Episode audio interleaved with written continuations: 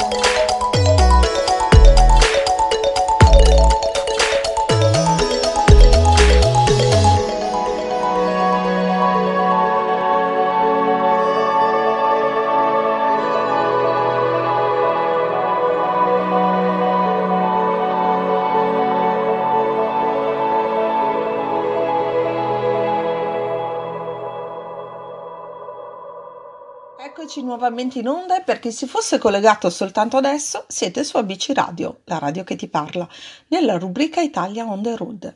E il borgo di oggi di cui vi parlerò è Sutri. Sutri è un comune italiano di 6.644 abitanti della provincia di Viterbo, nel Lazio. Dista circa 30 km dal capoluogo Roma e nell'ottobre del 2019 entra a far parte dell'Associazione dei borghi più belli d'Italia. Affascinante borgo della Tuscia, Sutri ha origini antichissime, risalenti all'età del bronzo, ma fu fiorente soprattutto a partire dal periodo della dominazione etrusca. Sorge su un imponente rilievo di tufo che domina la via Cassia e le sue origini sono molto antiche e presenta evidenti testimonianze del suo passato. Un anfiteatro romano completamente scavato nel tufo, una necropoli etrusca formata da decine di tombe scavate anch'esse nel tufo, mura etrusche incorporate da quelle medievali, un mitreo poi tramutato in chiesa intitolata la Madonna del Parto, con il duomo di origine romanica. Persino Francesco Petrarca, scrivendo nel suo primo viaggio a Roma, ne tesse le lodi del, nel descrivere questo spettacolare borgo. Tra il V e l'VIII secolo Sutri fu coinvolta nelle lotte tra Longobardi e Bizantini, fino a che nel 728 il re dei Longobardi offrì la città e le terre circostanti al Papa Gregorio II. Questa dominazione viene considerata l'inizio del dominio temporale della Chiesa, ovvero il primo passo per la costruzione del patrimonio di San Pietro. Nel IX secolo Sutri subì le sorti di molti altri feudi vicini, passando di mano in mano tra varie famiglie potenti, fin quando Carlo Magno non decise di assegnarlo a sua sorella ormai disiredata. La tradizione popolare, rafforzata dai poemi cavallereschi del XII secolo, vuole che a Sutri sia nato Orlando Paladino, la leggenda racconta che Berta, la sorella di Carlo Magno, mentre era in viaggio verso Roma durante la sosta Sutri, in quella grotta fu colta dalle doglie del parto. Il piccolo le scivolò di mano, iniziando a rotolare sull'erba del pendio e facendo esclamare alla madre disperata Oh, le petit roulant! Da qui venne il suo nome e quello della valle che ancora è chiamata Rotoli. Orlando fu nominato paladino di Francia da Carlo Magno per essersi reso protagonista di numerose opere sulle sue gesta cavalleresche. In età feudale fu al centro degli scontri tra Guelfi e Ghibellini, che culminarono nell'incendio che distrusse il borgo nel 1433, ad opera di Niccolò Fortebraccio, capitano di Ventura. Da quel momento la città vide un rapido declino della sua importanza demografica ed economica, dovuto anche al dirottamento delle rotte commerciali lungo la via Cimina, a favore di Ronciglione, fortemente potenziata dai Farnese. Sutri si ridusse quindi ad una cittadina rurale di secondo piano nello Stato pontificio, facile merce di scambio per le famiglie nobili. Ma prima di continuare con il nostro viaggio virtuale alla scoperta di altre meraviglie, vi voglio annunciare che il personaggio di oggi per l'intervista con cui avrò l'onore di poter fare quattro chiacchiere è un musicista. Vi lascio con un suo brano musicale dal titolo Ennio, in onore al grande maestro Ennio Morricone, per ritrovarci di nuovo qui su ABC Radio e scoprire con lui le molte curiosità sulla sua vita e il suo lavoro. Il suo nome? Ve lo svelo tra poco. Vi aspetto.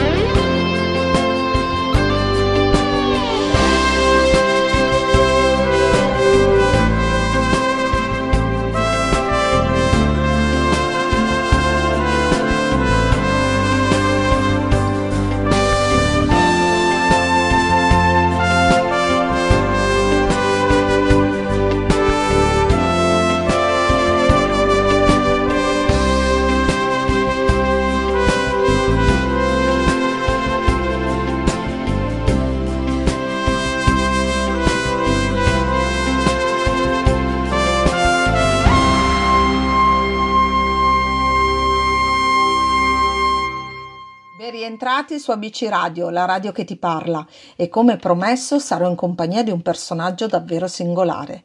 Il brano musicale che avete appena ascoltato, dal titolo Ennio, fa parte del suo ultimo lavoro discografico Sound of the Italian Trumpet. Lui è nato a Sutri, ma per il suo lavoro di musicista trombettista è diventato ben presto cittadino del mondo. Voglio iniziare però con qualche cenno biografico, perché questo musicista italiano noto in tutto il mondo davvero lo merita, anche perché sentite che storia. Ha suonato in oltre 400 colonne sonore, 250 delle quali con Ennio Morricone, dal 1984. Nel 2015 collabora alla registrazione con l'Orchestra Sinfonica Nazionale Ceca con il brano La lettera di Lincoln di Ennio Morricone per la colonna sonora, per il film The Hateful Hate di Quentin Tarantino, vincendo il premio Oscar 2016 e il Golden Globe per la migliore colonna sonora. È stato inoltre testimonial Yamaha, seguendo la progettazione e firmando due modelli di tromba. Queste le colonne sonore con cui ha collaborato con i più grandi maestri. 1981 Il Marchese del Grillo, Piovani. 1984 La Piovra, Ortolani. Cuore, Piersanti, C'era una volta in America, Morricone. 1987, Gli intoccabili, Morricone. La famiglia, Trovaioli. Intervista, Piovani. 1988, Nuova Cinema, Paradiso, Morricone. 1990, La voce della luna, Piovani. 1994, Il postino, Bacalov. 1996 La sindrome di Stendhal, Morricone. 1997 La vita è bella, Piovani. 1998 La leggenda del pianista sull'oceano, Morricone. 2015 The Hateful Hate, Morricone. Sto parlando del musicista, trombettista e premio Oscar Nello Salza. Bello e complimenti per la tua carriera e per la passione che si respira nella tua musica, oltre che nella tua storia. Eh, ciao, ciao a te e a tutti gli ascoltatori. Intanto benvenuto e grazie per, uh, per, esserti così preso un po' del tuo tempo per fare questa intervista con noi. Perché, eh, insomma, prego, è, piacere, è, veramente un piacere. Perché so che tu stai eh, facendo un maestro al Conservatorio di Napoli, giusto? Sì, beh, abbiamo un po' di cose da fare in questi giorni, però il Immagino. Tempo, il tempo lo, lo, troviamo sempre, lo troviamo. Ci credo. Senti, ma ehm, prima di cominciare l'intervista vera e propria, ci piacerebbe magari che ti presentassi tu a, a chi ancora non ci conosce, eh? Cosa dici? Ma sai, eh, ho sono molto spontaneo, eh, sono, suono la tromba da, da quando avevo sei anni e mm. ho fatto trombettista in orchestra, ho fatto la prima tromba in vari teatri italiani, tra i quali San Carlo, Teatro dell'Opera, passando poi per varie orchestre sinfoniche, eh, RAI, Accademia di Santa Cecilia, cosa.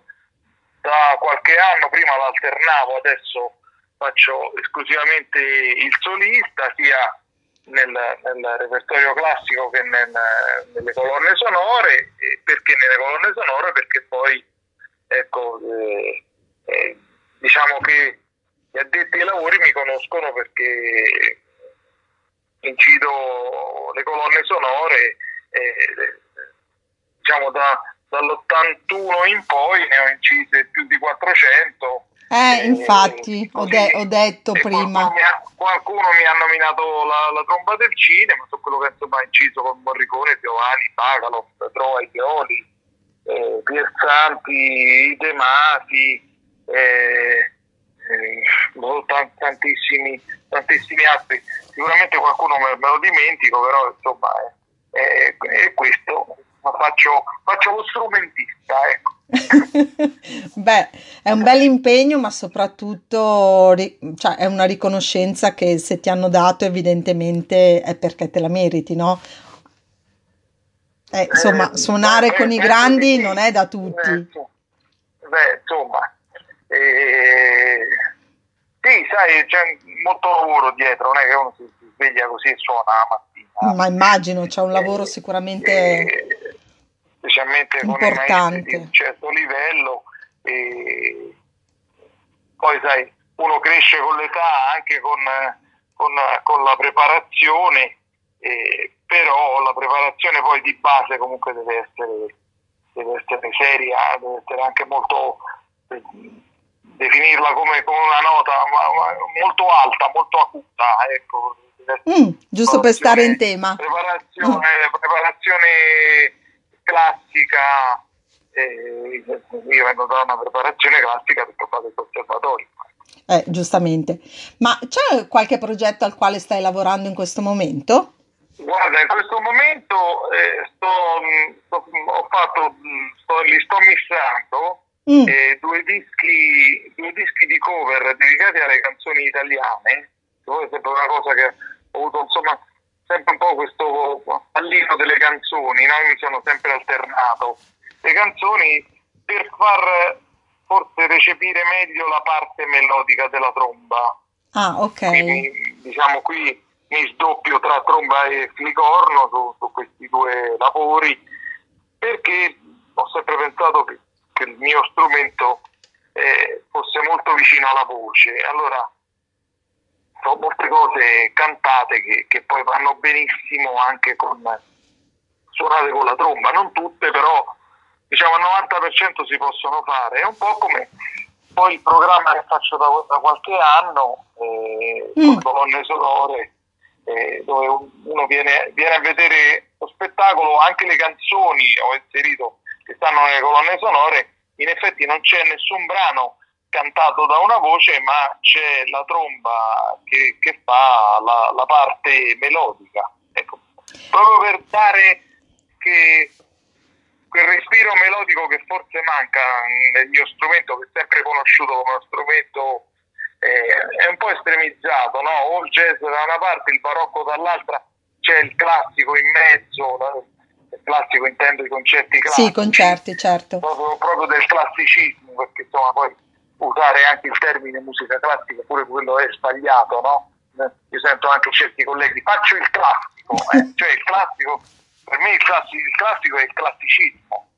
Mm, che non ha niente a che eh, vedere con, con la musica. Il classico, la musica classica, cioè la musica classica un po' generalizzata, no? Mm. E poi oh, parli di Schumann che, che, non è classicismo, però è musica classica, però eh, non, non, ci addentriamo troppo polemiche. ok. E, e, quello è la parte melodica che, che, che un po' manca alla tromba, anche perché si tende sempre a far uscire la parte quella più, più guerriera, anche come, come, suono, quella un po' più aggressiva, no? Quella un po' più urlata, mm. invece poi la tromba. Ma ecco. in effetti eh, io all'inizio, prima della tua intervista, ho dato un brano musicale dal titolo Ennio, che sì. fa parte della discografia che stai facendo ora, giusto? Sì, sì, tra queste cover ci ho messo, ci ho messo degli inediti e uno è questo. Eh. dedicato a, Ennio Morricone immaginavo infatti che mi, perdone, mi, perdonerà da lassù però mi è venuta questa cosa e l'ho voluta registrare sì però è molto melodico sì beh però eh, di tanto rispetto voglio dire anche perché eh. dedicandola a un maestro come lui col quale eh. tu hai lavorato tantissimo eh, credo spero, che insomma... Spero che, pia- spero che piaccia. Beh, me lo auguro anch'io, poi sicuramente avrai i tuoi riscontri e, e mi auguro davvero che tu ne possa avere tanti perché eh, ho sentito alcuni tuoi brani e devo essere sincera. Io per, io per esempio eh, i miei concerti ormai da, da, qualche anno li apro con un brano mio che si intitola Una tromba intorno al mondo. Ah. Era un brano che è stato fatto sì per, sì, questo titolo un po' strano, però poi è la verità in effetti, no? Eh, Vabbè, qualcosa di tuo, non, no? Qualcosa di tuo che non, tu... non lo metti in inglese, ma perché siamo in Italia sempre questi termini, queste terminologie inglesi, intorno al mondo, male così, eh, cioè, a chi non gli va bene pazienza, voglio dire, no? Certo, può ascoltare e, altro. E, e, poi niente, lo uso e vedo che eh, che comunque piace, cioè, questa, questa, fase melodica un po' introduce tutto quello che poi è questo, questo programma delle musiche da film quando faccio questo, perché perché poi quello, su questo brano mio stava, stava, sta in un documentario dell'ONU, di Irto Rom, che parla La terra è la nostra casa, Eh, e, e appunto c'è questo, questo brano che, che lo scelsero lo Quindi su questo brano c'è un tema al quale riferire eh, appunto quello che stai dicendo ora, no? Parlando Sì, della sì, terra in sé. certo, Ok. certo, certo, certo. un brano molto melodico così c'ha poi un- una parte un po' più importante come sonorità poi ritorna.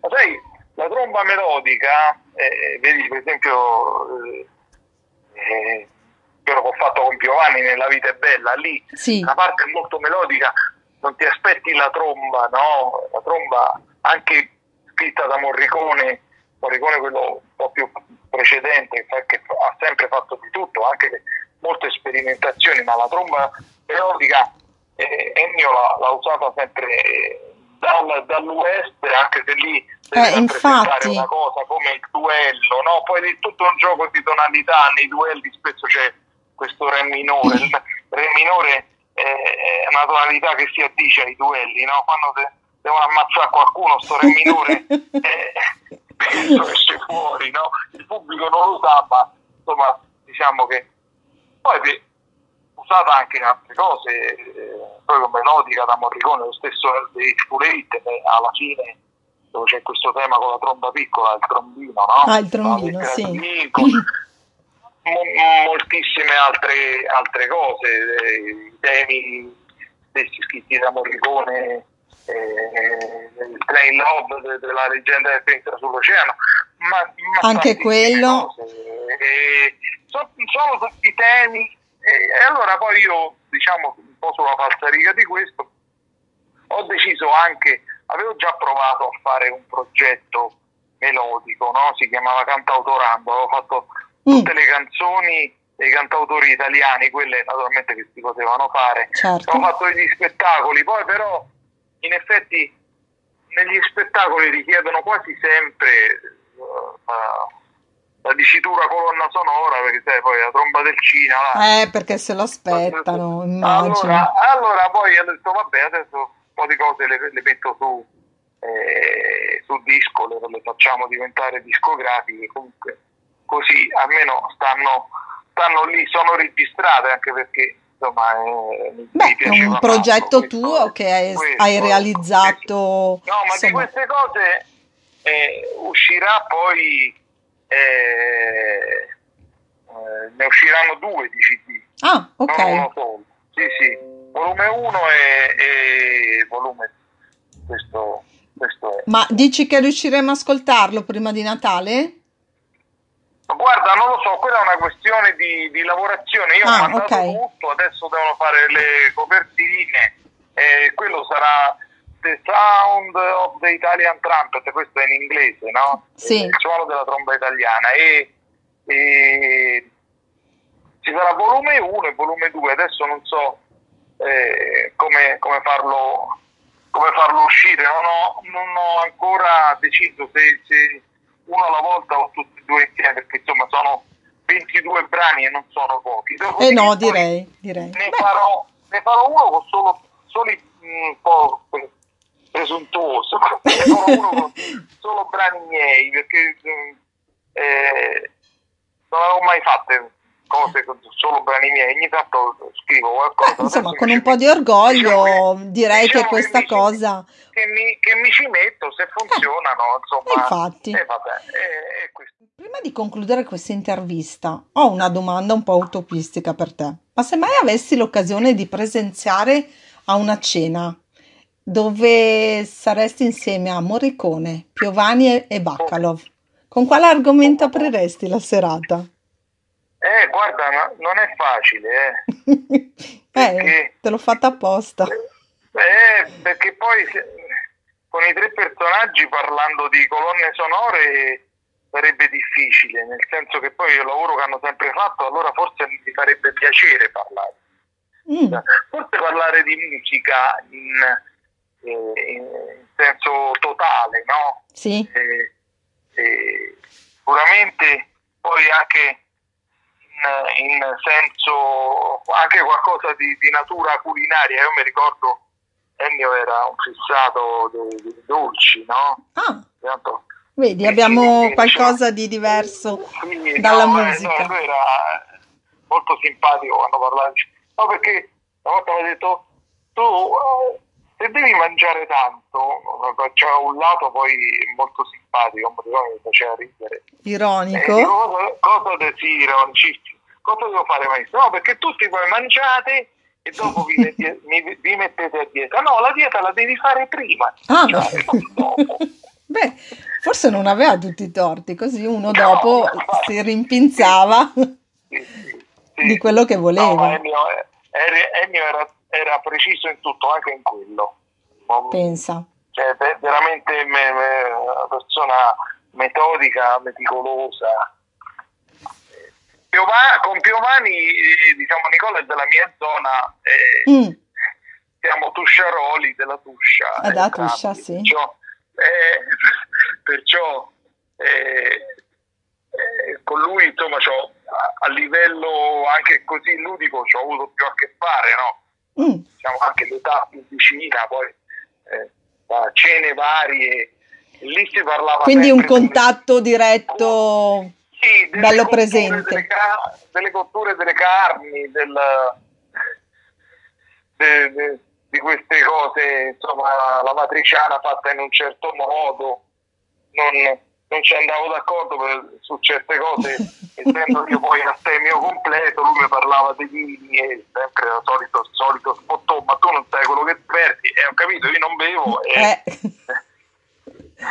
con Luis Bagalov eh, eh, non lo so veramente, guarda, no, ho fatto una tournée, era sempre, comunque veniva sempre con noi, anche a cena, un po' volendo, no, parlare, però poi non so, forse parlare proprio, eh, non ci ho avuto modo di parlare tantissimo con, con lui. Mm. però eh, ci, ci si stava bene, Io mi ricordo...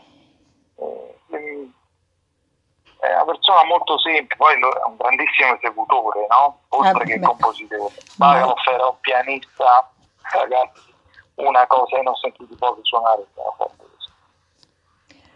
Eh, eh, tre, tre amici importanti. Eh, eh sì, perché Bagalov poi ha fatto, ha fatto il pianista anche a Morricone, perché fu il pianista dell'RCA quando Ennio faceva l'arrangiatore, erano molto amici loro, capito?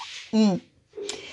Eh, eh, Bene, direi che l'argomento magari- culinario è magari- quello che più vi magari- accomuna.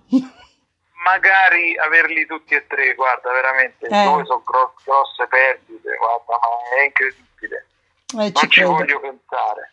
Non ci voglio pensare. Lo so, eh, per noi che non siamo della- del mestiere, eh, figurati, è già stata una perdita importante perché, insomma, Certo. figuriamoci per, per te con cui hai lavorato e con cui effettivamente hai passato No, anni. ripeto, ognu- ognuno poi, no, Nicola Giovanni poi ogni tanto mi, mi ci sento, per fortuna, e ognuno poi di loro in un modo, ecco.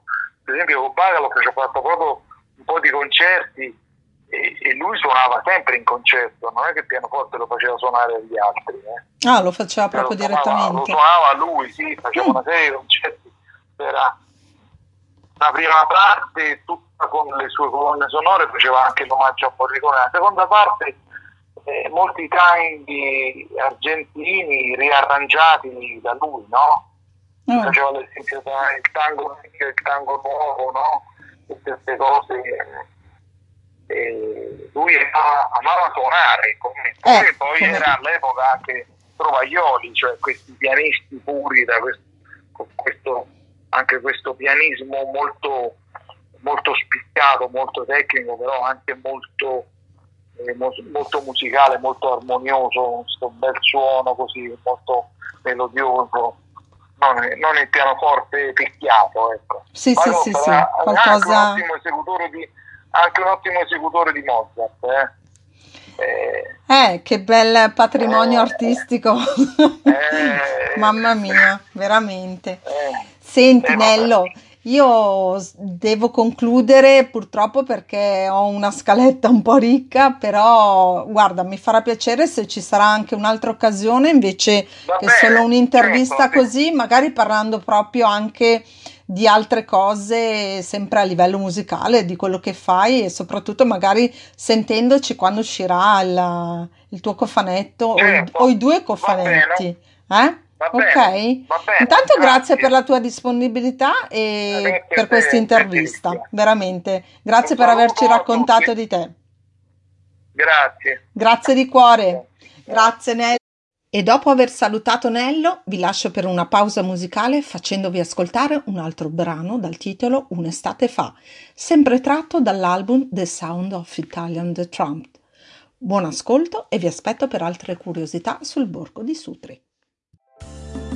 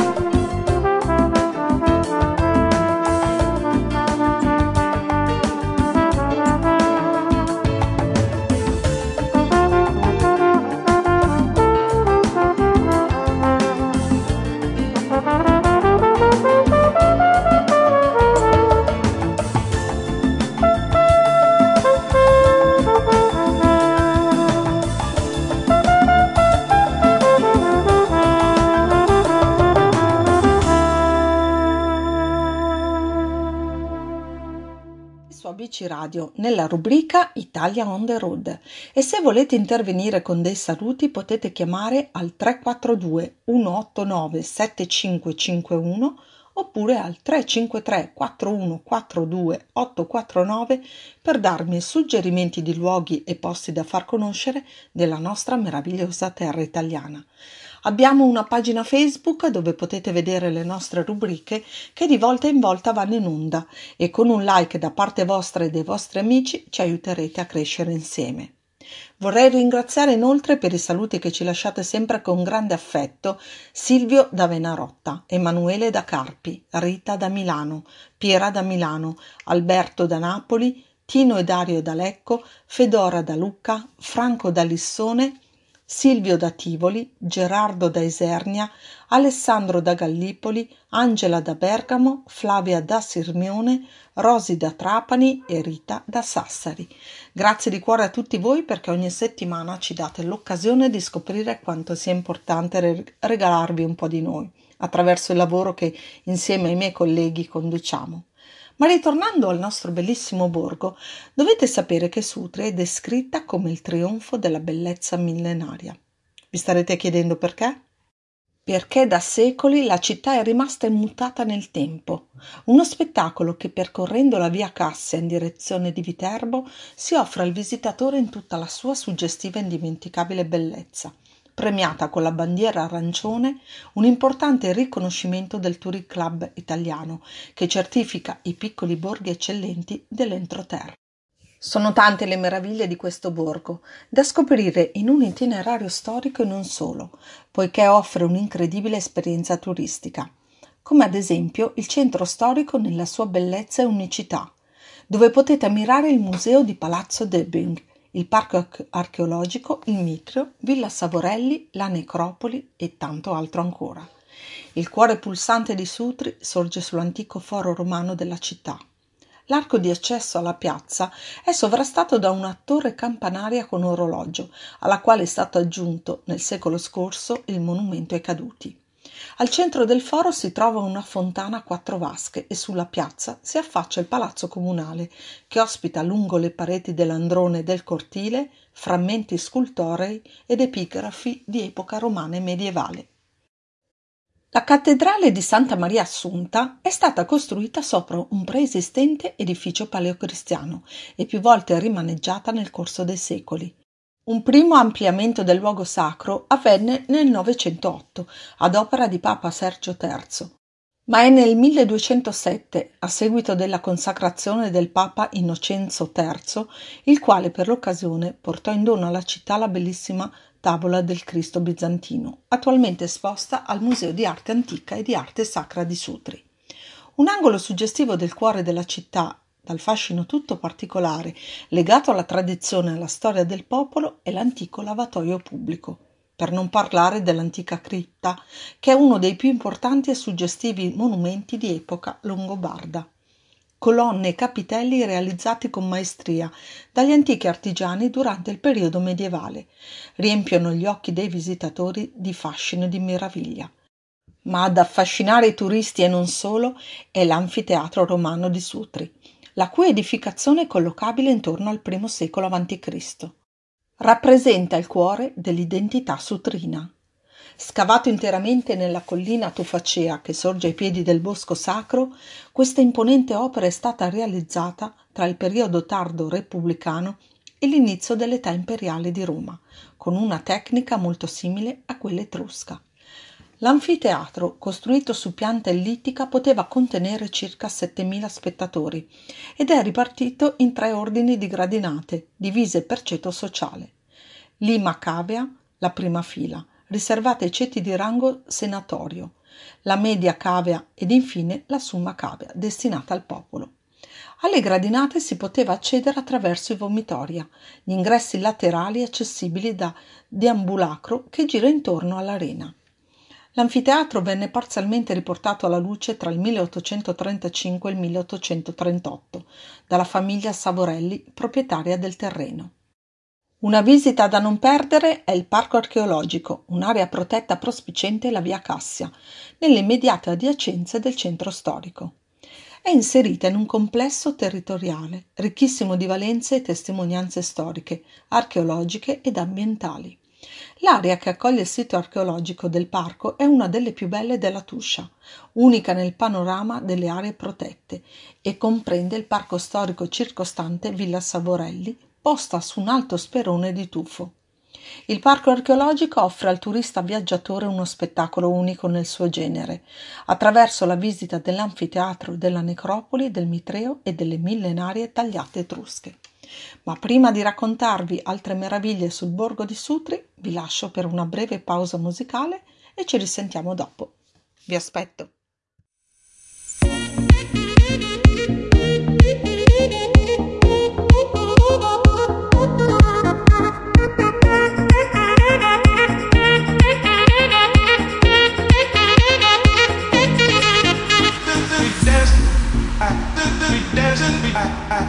we danced. dancing, we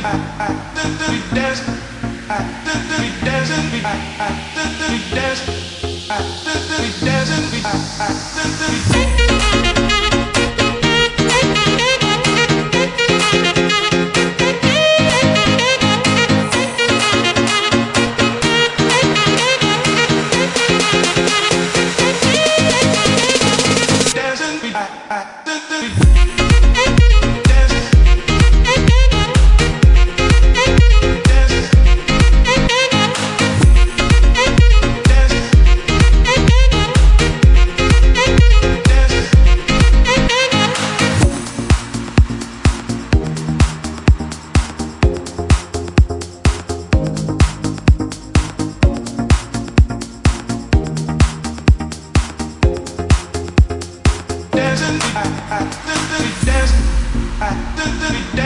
We dancing, we dancing, we dancing.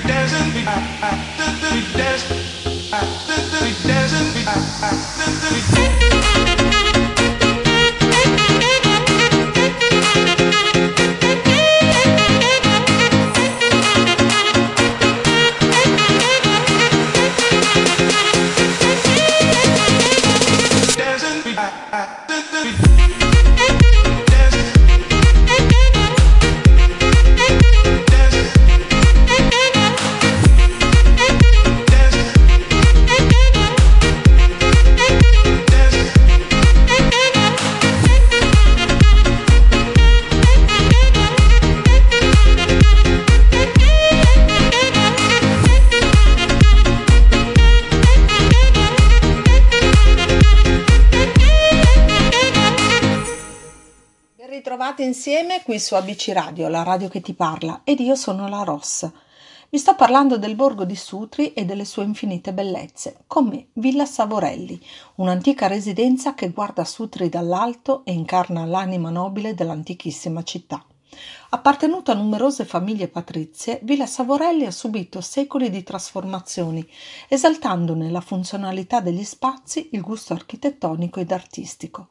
Di chiara origine medievale, la villa appariva nella sua struttura originaria di proprietà della famiglia Altoviti, a seguito di una donazione da parte di Papa Clemente VII, come casa di campagna. Nel 1629, dopo un periodo di abbandono della proprietà sutrina a favore di altri interessi, l'ultimo discendente degli Altoviti nominò il marchese Giovanni Battista Muti Papa Azzurri erede universale. I Papa Azzurri intervennero da subito in maniera vigorosa sull'intero possedimento, operando un'espansione della proprietà verso il cosiddetto Castello di Carlo Magno e verso l'anfiteatro. Villa Savorelli si presenta oggi proporzionata nelle dimensioni e raffinata nei dettagli estetici, con la facciata principale che mostra una semplicità quasi austera. La villa è contornata da un classico esempio di giardino all'italiana, con siepi di alloro ed esemplari di bosso centenari. Ma tra leggenda e realtà si innalza il castello di Carlo Magno. In cima al colle Savorelli sono presenti le rovine di un antico edificio che, secondo la leggenda, appartengono al castello di Carlo Magno. La tradizione orale vuole che i resti di questo edificio fortificato sono da attribuirsi a Carlo Magno e risalenti all'anno 800, quando durante un lungo viaggio l'imperatore soggiornò a Sutri per un breve periodo poco prima di arrivare a Roma, luogo della sua incoronazione avvenuta nel Natale dello stesso anno. Nell'Ottocento si ricorda inoltre lo storico incontro avvenuto a Sutri tra Carlo Magno e Papa Leone III, prima della solenne incoronazione a Roma. Il Duecento vide l'ascesa del potere, dopo un breve periodo di dominio durato fino al 1264 dei De Vico, della famiglia degli Anguillara che con Pandolfo si insediò nel paese, auspicia la Chiesa. Furono con probabilità questi ultimi a trasformare il vecchio edificio fortificato che, secondo la tradizione, dovette ospitare proprio l'incontro tra Papa Leone III e Carlo Magno. Un'immancabile visita da fare al Mitreo e alla chiesa della Madonna del Parto, dove si congiunge lo spirito della civiltà e degli uomini per incontrarsi con l'assoluto oltre il tempo. Dapprima sepolcreto etrusco, poi luogo dedicato al culto dei misteri di Mitra e infine chiesa cristiana. Il mitreo è un monumento unico nel suo genere, capace di esprimere pienamente la via del sacro. La piccola chiesa rupestre, scavata in una rupe di tufo, sorge sulle vestigia di un mitreo del III secolo d.C. La struttura nel corso dei secoli ha mantenuto intatte alcune caratteristiche del culto mitraico, tra cui una navata principale coperta da una volta a botte, fortemente ribassata, e una nicchia in cui avrebbe dovuto essere alloggiato il basso rilievo rappresentante Mitra, che sacrifica il toro cosmico. Lungo il percorso della via francigena, che da secoli attraversa Sutri, erano dislocate numerose stazioni di posta per la cura e il ristoro dei pellegrini. Tra i vari edifici adibiti allo scopo vi è la piccola chiesa di Santa Maria del Tempio, anticamente di proprietà dei Cavalieri di Malta. Mentre la necropoli urbana di Sutri costituisce uno degli esempi più consistenti di tombe rupestri di età romana nell'ambito del territorio etrusco-falisco. 64 tombe scavate nella parete di tufo si affacciano sulla via Cassia per 180 metri e sono situate a diversi livelli. Si possono ancora riconoscere infatti tombe a una camera, a doppia camera, tombe precedute da un ingresso ad arco, nicchie rettangolari con o senza incasso, per cinerari ed arcosoli. Saccheggiate a partire dal Medioevo è difficile poter stabilire con certezza la loro datazione esatta, specie a causa delle modifiche attuali nei secoli al loro aspetto originario. Ciò che oggi si può osservare ha permesso agli storici di affermare che la necropoli sia stata in uso dal I secolo a.C. fino al III-IV secolo d.C. Ora una breve pausa musicale e poi rientriamo per la chiusura. Non mancate. Buongiorno, siete all'ascolto di ABC Radio, la radio che ti parla, ed io sono Raffaella. Eccoci nuovamente insieme su ABC Radio, la radio che ti parla. Siamo in chiusura e non è un caso che ho lasciato per ultimo questo spazio per parlarvi della via francigena, perché dovete sapere che l'Italia ha diverse vie di pellegrinaggio ed una di queste, esistente già nel Medioevo, passa proprio da Sutri, con una delle principali stazioni della via francigena. La città offrì il riparo nei suoi ostelli, nelle sue taverne e nelle sue chiese a papi, imperatori, mercanti e pellegrini che effettuavano l'ultima sosta prima di giungere a Roma. Erano presenti anche tutte le attività artigianali correlate al pellegrinaggio, come quella dei calzolai e dei pellettieri. Si entrava dalla porta franceta, detta anche porta delle Tre Ere, che rappresenta ancora oggi un importante monumento cittadino.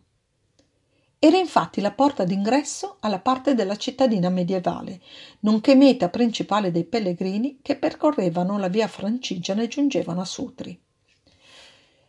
E come vi ho accennato poco fa, da secoli Sutri viene attraversata dalla via Francigena, anticamente chiamata anche via Francesca o Romea, una delle più importanti vie di comunicazione europee in epoca medievale, che conduceva da Canterbury a Roma un percorso complessivo di 1600 km che veniva battuto ogni, ogni giorno da centinaia di viaggiatori e che fu tracciato tappa dopo tappa dall'arcivescovo Sigerico che nel 960 d.C. si recava a Roma per far visita al Papa.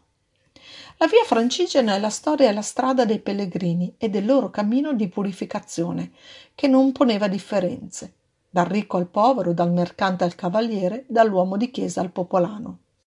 Si percorrevano circa 20 chilometri al giorno, principalmente a piedi, i più fortunati a dorso di mulo, i potenti o i re a cavallo.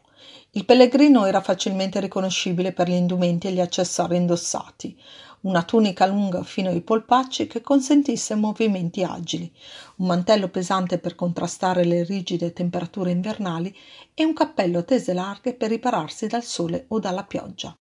Per aiutarsi lungo il cammino si utilizzava un bastone, simbolo del sostegno derivante dalla fede, e nel tascapane, simbolo della carità cristiana, veniva conservata la credenziale documento che certificava la natura religiosa del viaggio.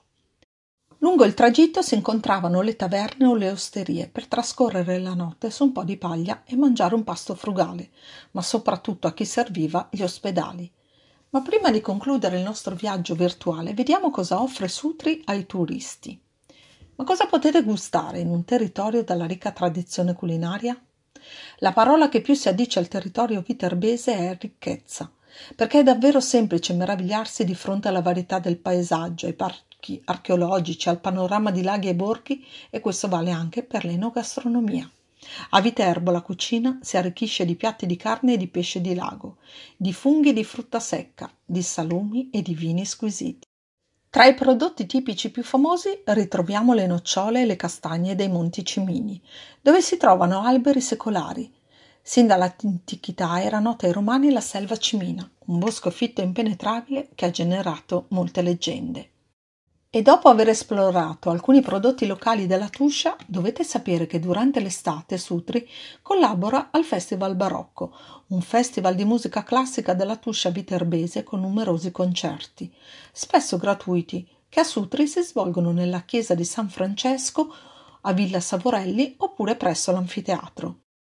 In passato hanno partecipato al festival musicisti del calibro Severino Gazzelloni e Gustav Leonard.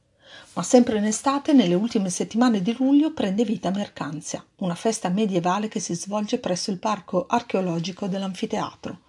Un salto nel passato tra giochi, duelli, spettacoli e rievocazioni storiche, sommerse nella natura e nella storia.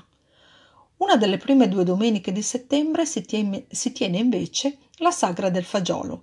Il fagiolo di Sutri, detto della regina, è una varietà molto apprezzata per il sapore e l'alta digeribilità mentre nel periodo natalizio, nel suggestivo scenario della necropoli rupestre, si svolge una rappresentazione del presepe. E con queste ultime notizie sul borgo di Sutri io concludo qui il mio viaggio virtuale con voi, dandovi appuntamento per mercoledì prossimo con un altro bellissimo borgo da scoprire insieme. Buon pranzo e grazie a tutti per l'ascolto dalla vostra Ross.